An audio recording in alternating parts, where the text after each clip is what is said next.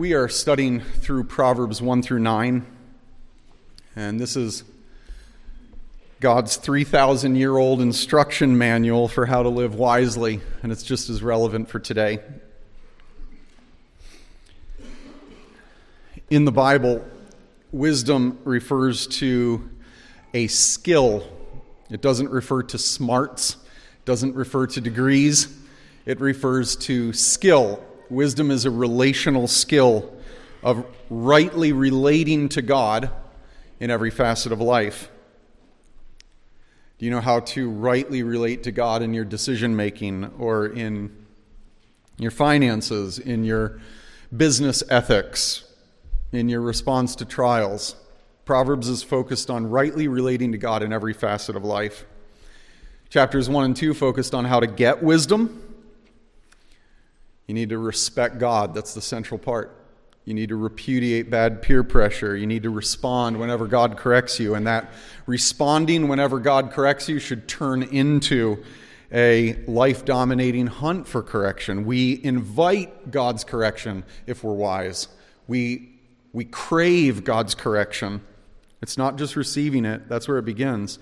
It's a receiving of it that turns into a hungering for it and a seeking of it. That's how we get wisdom. According to Proverbs 3 and 4, what we're studying the end of right now, Solomon emphasizes in these two chapters how to keep wisdom. So he says, Get wisdom, chapters 1 and 2, keep wisdom, chapters 3 and 4. And he's describing a life that's oriented around loving God and loving others. And that is only possible, as I pointed out last week, through God Himself. That's why Solomon used the concepts of creation and knowledge and blessing and the tree of life. He's thinking of the grand story of human history. The only way we can be remade so that our hearts love God and love others like they should, the only way that we can be remade is by God Himself, by the Messiah, the long awaited King that God sends. We need God Himself to fix our hearts. And Solomon was hinting at that in the middle of chapter 3. We're going to read chapter 4 now together and try to apply it to our lives. But one of the things that you're going to notice is that there is a strong emphasis in chapter 4 on perseverance. Perseverance. Those who get wisdom diligently hold on to it. Proverbs 4. Hear, O sons, a father's instruction, and be attentive that you may gain insight. For I give you good precepts. Don't forsake my teaching. When I was a son with my father, tender and the only one in the sight of my mother, he taught me and said to me, Let your heart hold fast my words, keep my commandments, and live. Get wisdom, get insight. Don't forget. Don't turn away from the words of my mouth. Don't forsake her. She'll keep you. Love her. She'll guard you. The beginning of wisdom is this get wisdom, and whatever you get, get insight. Prize her highly, she'll exalt you. She'll honor you if you embrace her. She'll place on your head a graceful garland. She'll bestow on you a beautiful crown. He comes back and basically says what he said in verse 1 again. Verse 10 Hear, my son, accept my words, that the years of your life may be many I've taught you the way of wisdom. I've led you in paths of uprightness. When you walk, your step will not be hampered. If you run, you'll not stumble. Keep hold of instruction. Don't let her go. Guard her, for she's your life. Don't enter the path of the wicked. Don't walk in the way of the evil. Avoid it. Don't go on it. Turn away from it. Pass on. They are robbed of sleep unless they've made someone stumble. For they eat the bread of wickedness and drink the wine of violence. But the path of the righteous is like the light of dawn, which shines brighter and brighter until the full day.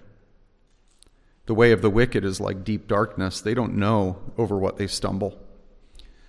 He comes back for a third time now. He said it in verse 1, he said it in verse 10, he says it in verse 20. My son, be attentive to my words, incline your ear to my sayings, let them not escape from your sight, and keep them within your heart. For they are life to those who find them, healing to all their flesh, healing to their whole body. And now he lists four aspects of a person's being the affections, the words, the desires, the actions. He says, first, keep your heart above all else or with all vigilance, for out of it flow the issues of life, the springs of life. Put away from you crooked speech and devious talk put far from you. So he's addressed the affections and the words, now the des- desires. Let your eyes look directly forward and your gaze be straight before you. And ponder the path of your feet. The feet represent all of our behavior, our actions. Then all your ways will be sure. Don't swerve to the right or to the left. Turn your foot away from evil. In the fourth chapter of Proverbs, God speaks to us directly through Solomon about the crucial importance of perseverance. Here's the way I'd word the main point. More than anything, those who get wisdom must persevere in holding on to it. More than anything, persevere. That's the title of the message. More than anything, persevere. More than anything, those who get wisdom must persevere in keeping it and holding on to it. Again, you have to think wisdom is the relational skill of pleasing God in all of life. Are you on that path? Don't swerve off of it, is chapter 4. Are you concerned about pleasing God? Have you turned from your sin and trusted in what God did for you through Jesus? Don't turn from it. Keep on that path. Persevere in living for God to the end of your life. That's the essence of Proverbs 4. Persevere. More than anything, persevere. Now, I just want to point out to you that that's exactly what's being said. I'm just going to point out a few instances of it to give you the gist. Look at verse 2. He says, Don't abandon my teaching. Verse 4, let your heart tenaciously keep holding on to my words. Verse 5, don't turn away from my words. Verse 6, don't forsake wisdom, leave her. Verse 13, keep strong hold of instruction, don't let her go, keep her. you get the idea. Verses 14 and 15, I almost have to laugh. In two verses, Solomon says six different ways don't veer down the wrong path. Two verses, six ways. You get the idea. God, through Solomon, is saying if you are on the path of wisdom, stay. Don't veer. Stay. That's the message. Kathleen Nielsen, in her commentary on Proverbs, just notes beautifully. She says, This instruction will encourage any of us who need a reminder and motivation to persevere as we follow the Lord, which I guess would be all of us.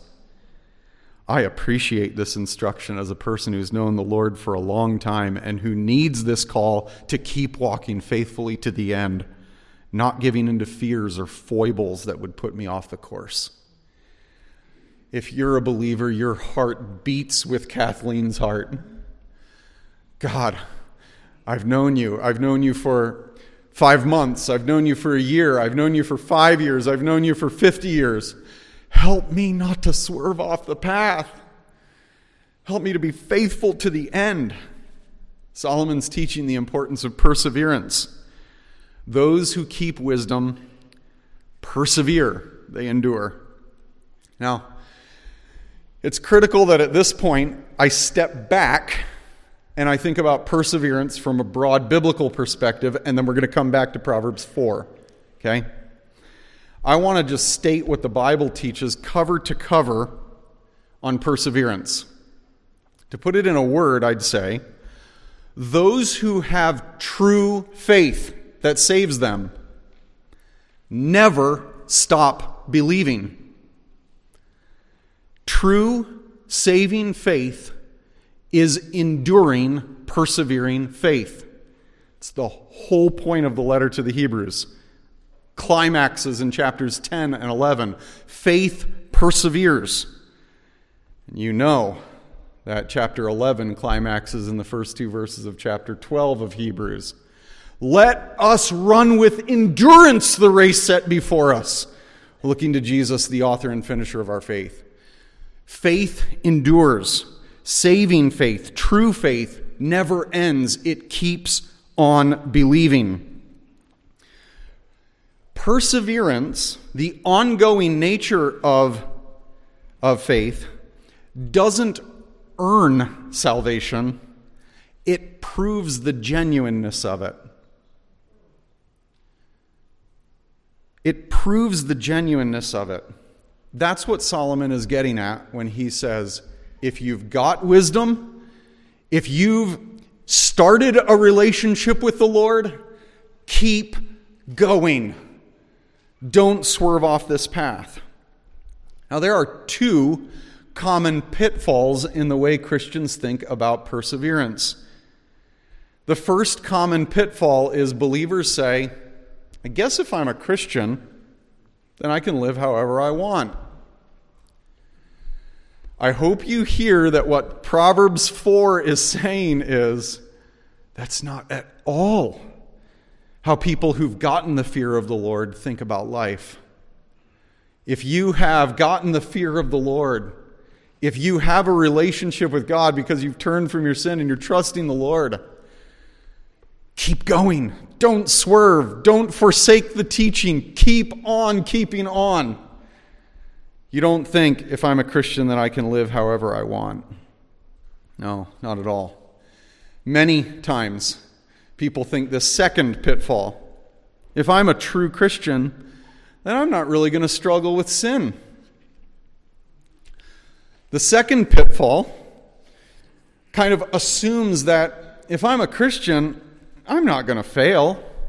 I'm never going to go through seasons of doubt. I'm going to be strong, not weak. This erroneous viewpoint nearly threw me off the path in the middle of my teenage years and into my early 20s. I kept thinking, if I'm a real Christian, I wouldn't struggle like I do. If I'm a real Christian, I wouldn't, I wouldn't, I wouldn't go back to the same sins. It's just not true. True believers struggle. True believers struggle to persevere. Just pick up your Bible. All the heroes of the faith experienced doubt, seasons of disobedience, weakness, even times of monumental failure. Heroes that are held up as examples. You got to rid out of your mind if I'm a true Christian, then I'm not really going to struggle with sin. No, you got to keep in mind Proverbs 4. More than anything, those who get wisdom must persevere in holding on to it. Now, in the remainder of our time, I just want to kind of riff on this theme perseverance. And I want to unpack it from the three sections of Proverbs 4.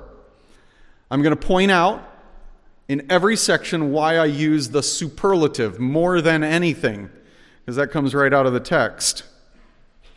The first aspect of the exhortation to persevere is more than anything, get wisdom. This one is kind of funny. What's the beginning of wisdom? Get wisdom. And more than anything, get wisdom. It's like, I, I think I'm getting your point. The advice of the first nine verses centers on get wisdom. And I, I point out the humor almost of the repetition of verse 7 the ESV has the beginning of wisdom is this get wisdom. And whatever you get, get insight, a synonym for wisdom. That New Living Translation paraphrases it getting wisdom is the most important thing you can do. The NIV, wisdom is supreme, so get wisdom. Good translations. The summit of this section in verses 8 and 9 basically says you get wisdom, you'll be exalted, you'll be honored, you'll be crowned. And again, I'm going back to like what I said last week. You can't hear language like tree of life and not think about it in terms of the whole scripture. You can't think hear, hear terms like honored, exalted, crowned and not think about it in terms of the whole scripture. Jesus, those who humble themselves will be exalted. James, Jesus' half brother, those who persevere under trial will be crowned with life. God has promised it to all those who love him. Paul, I've fought the good fight. I've finished the race. I've kept the faith. Henceforth, there's laid up for me a crown. Do you, do you see the connection between perseverance and being crowned with life, being exalted and honored? Those who persevere in humbly walking with God and remaining committed to Jesus throughout life, throughout all their trials, they're going to be exalted. They're going to be crowned. More than anything, get wisdom. You'll be crowned with life. Before I go on to point two, I want to stop here and point out one of the most remarkable features of Proverbs 4. It is one of the features that I cannot escape. I have not been able to escape it for more than a decade. And I hope that this is fuel for your perseverance. Look again at the first four verses. Proverbs 4 1 to 4. Solomon is describing the source of this wisdom. He's talking to his sons, which at least would involve his biological sons, who he had many of them. They are going to be future royalty, they're going to have high places in the kingdom. He says, I want you to hear your father's instruction, verse 1. Verse 3, he says, When I was a son with my father and beloved by my mother, he taught me this, verse 4, and said to me, Get wisdom. Solomon is basically saying, When I was raised by my father and mother, they taught me what I'm teaching you. In other words, I'm passing on the family legacy. And I would just say, every time you think about Proverbs 4, two names should come to mind. Who is Solomon's father and who is Solomon's mother? His father is David and his mother's Bathsheba. So let's read the verse, verse 3 like that. When I was a son with my father David, and when I was tenderly loved as the only son of my mother Bathsheba, that's when they taught me get wisdom. My parents, David and Bathsheba, they taught me to get wisdom. I, I would guess that hearing that makes you struggle. I would also guess that hearing that might be strangely encouraging to you. This window into Solomon's life reminds us that Solomon didn't have parents who were perfect. He had parents who knew temptation and failure. God doesn't use perfect parents, they've never, ever existed. He uses humble, repentant parents. Solomon, I think his parents called him Jed. That was the nickname that his parents were given for him by Nathan the prophet to call him Jedediah beloved of the Lord. This one is loved by God. Jed knew that his parents weren't perfect. He knew that his parents lived with lasting regrets. He knew that the tensions that there were in his dad's kingdom and with his brothers were part of the consequences of that horrific sin he knew that his older brother had died as an infant. From his parents, Jed knew that sin has awful consequences. And yet he also knew that his family was a testimony to God's grace and forgiveness.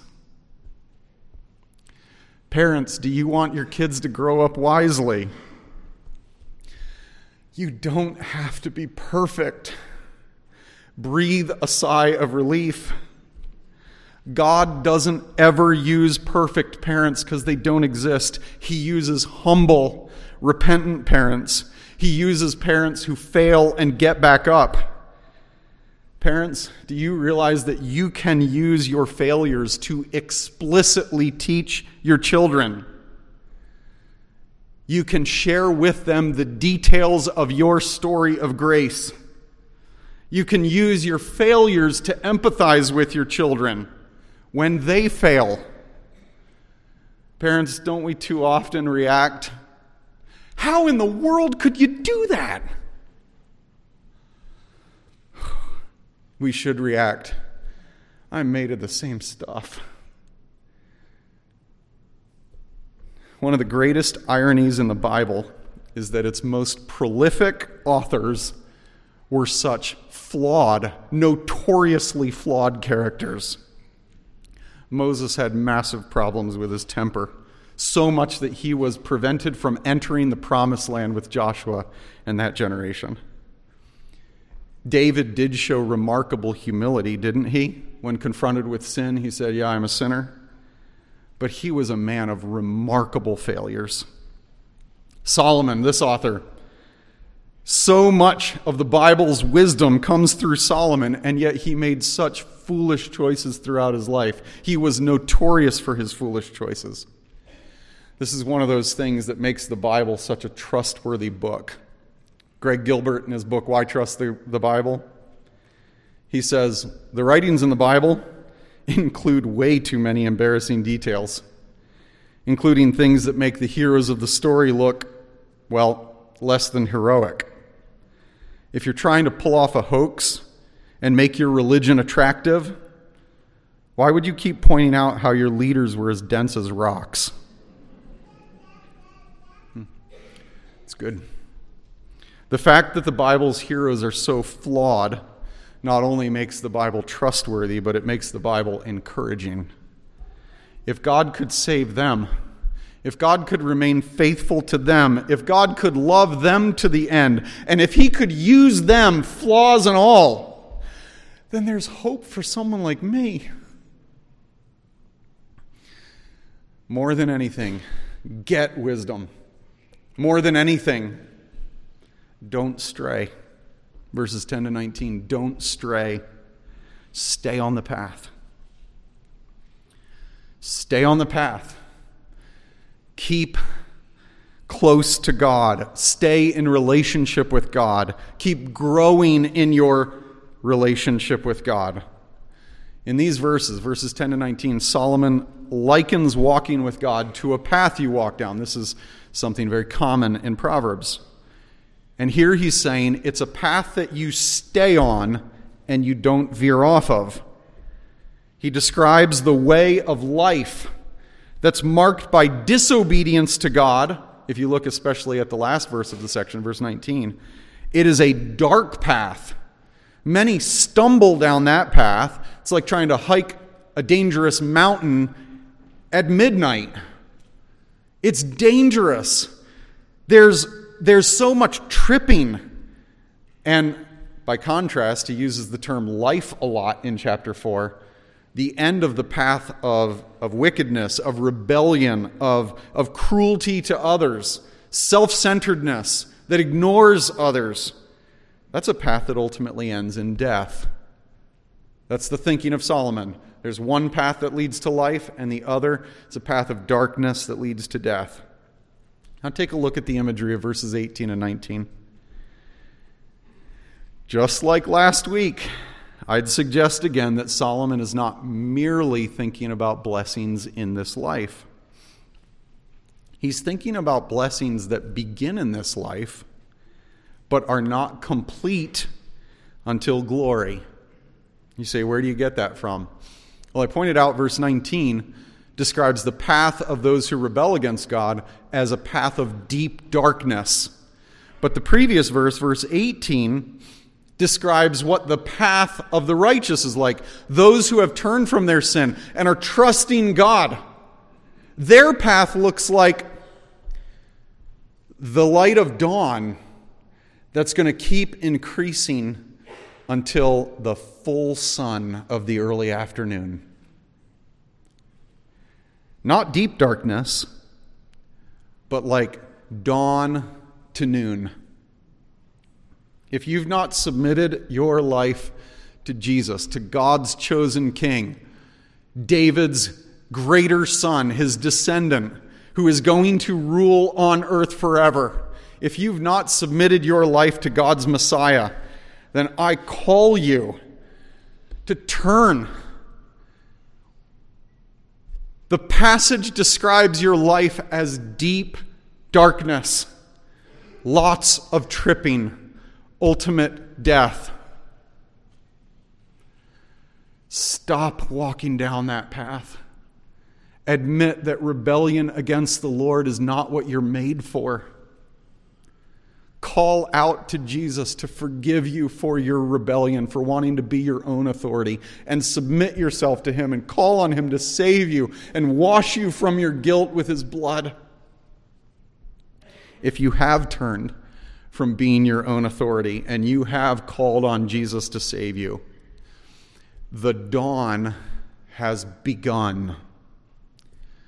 The sun has begun to rise. In your life, the, the light is now piercing the darkness. The Apostle John would put it centuries later the darkness is disappearing, the true light is already shining. Now, with the exact same imagery, I want to give you food for perseverance.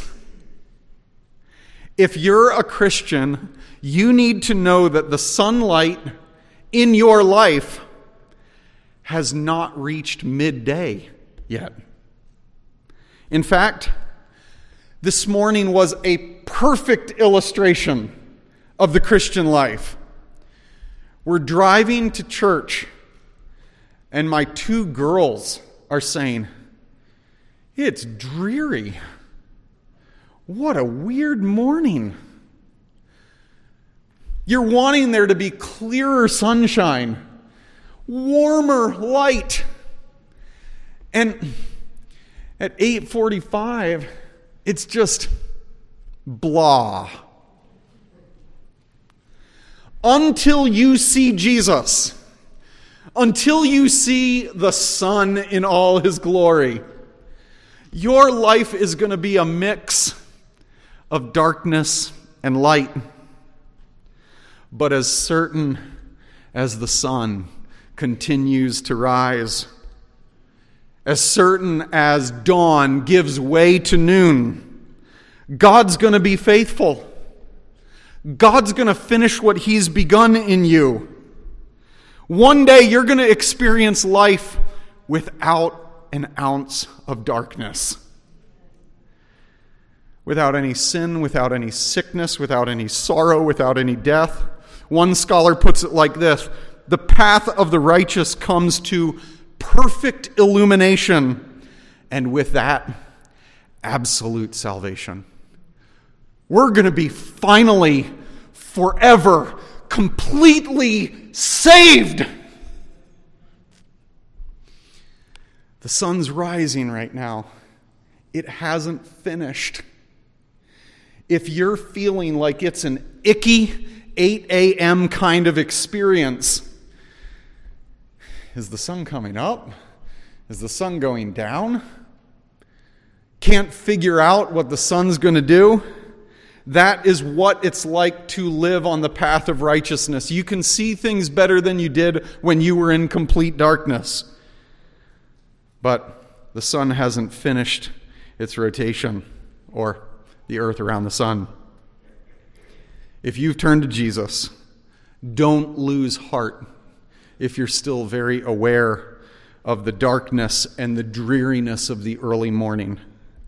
The God who made the sun and who made the rotation so that the sun always moves from dawn to full noon, that same God is going to faithfully finish the good work he's begun. Stay on the path, don't get off of it. Third, Finally, more than anything, guard your heart from evil. The final portion of chapter 4 emphasizes again the need to keep evil out of your life. Except rather than Solomon being like a tour guide on a path and saying, don't go there, don't go there, it's almost like Solomon is now an anatomy teacher. And he points to the heart, and then he points to the mouth, then he points to the eyes, and then he points to the feet and he says, Do not let evil infect your body.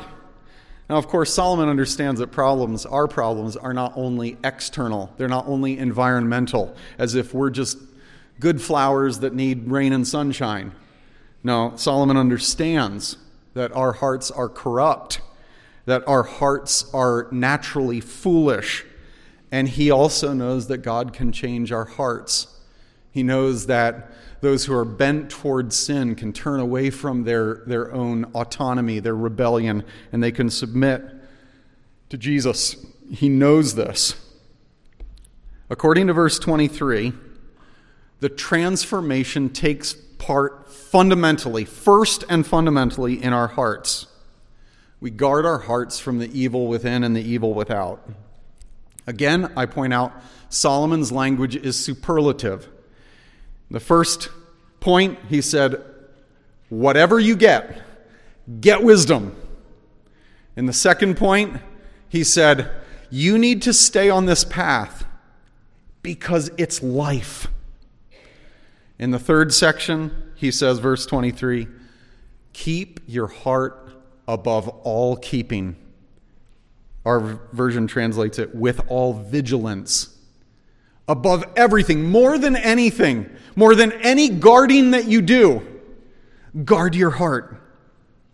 That's because your affections, what you love and what you hate, are the source of your behavior.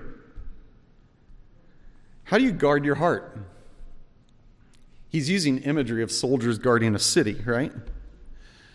There's one primary way. One primary way. This is where we end. I would recommend regular biblical self examination. Regular biblical self examination. Do you have a regular habit of reading the Bible? Don't just trust your own thoughts. Don't just trust your own thoughts. You need God to use the searchlight of His Word to sort through facets of your life. You don't know enough by yourself. You need God's Word to shine the light on what's going on in your life. Don't try self examination without the Bible. Okay? It needs to be biblical. Secondly, it needs to be biblical self examination. Don't just read the Bible and put it down. Allow the light of the scriptures to search you. This often takes place in reflection and in prayer based on what you've read in the Bible. Bible reading must involve personal reflection that leads to action. In the same way, that if you were a guard at a security tower shining a searchlight into the territory that you're trying to guard and you saw an intruder, you'd respond. You'd throw off alarms. You would go through the security protocol and deal with the intruder. We need to let the searchlight of the word into our hearts. We need to throw off alarms when God exposes pride or lust or worry or envy or bitterness. We need to let God in. We need to let Him examine our words. Say, I had a cruel tone. I did not use those words to build that person up, but I tried to tear them down and put them in their place. Let God search your life. And when you identify an intruder, alarms go off and it should lead to repentance. This is where much self examination goes wrong, right? If, if self examination leads you to grieve and say something like, I'm just an awful person. And I've been like this for so many years. Nothing's really changing. Ugh. That's not healthy biblical self examination. That is morbid introspection. Good grief always leads to repentance. Good grief doesn't end in morbid wallowing. It drives you to God, saying, God, you have opened my eyes to an intruder in my heart, and now I can deal with him. God, I am sorry. God, please forgive me. Thank you, Lord, for the promise of 1 John 1 9 that if we confess our sins, you're faithful and just, you'll forgive us and cleanse us from all of our unrighteousness. God, cleanse me from speaking those awful words. I want to go back now and apologize to the people I hurt. God, forgive me for harboring those evil thoughts. Forgive me. I, I pray that you would help me to think thoughts that are true and right and honorable, this sort of a thing. The grief that often comes from self examination should drive toward repentance and drive toward cleansing and assurance of forgiveness. That's biblical self examination. the last thing I just emphasize is this, this kind of self examination should be regular. Could you imagine a jewelry store that only turns its surveillance on on Saturdays? He says, Keep your heart with all vigilance. I think it's healthy to recommend a daily habit. And if you regularly pray the Lord's Prayer and you're saying, Forgive me of my trespasses as I forgive those who trespass against me, your mind is constantly going to be taken down this road of, God, how have I sinned against you in the last day? Please forgive me diligent self examination is the way you keep your heart. Biblical self examination, not morbid introspection, but self examination that drives toward repentance and forgiveness and clearing and assurance of grace. You can move forward in the strength of that grace throughout the rest of the day. Do you have a regular time, Christian, in which you pray to God, Search me, examine me? Expose to me any waywardness that's in my life that I can deal with. If you don't engage in regular biblical self examination, you're like a jewelry store without surveillance. Your heart is a valuable instrument, and you're not guarding it.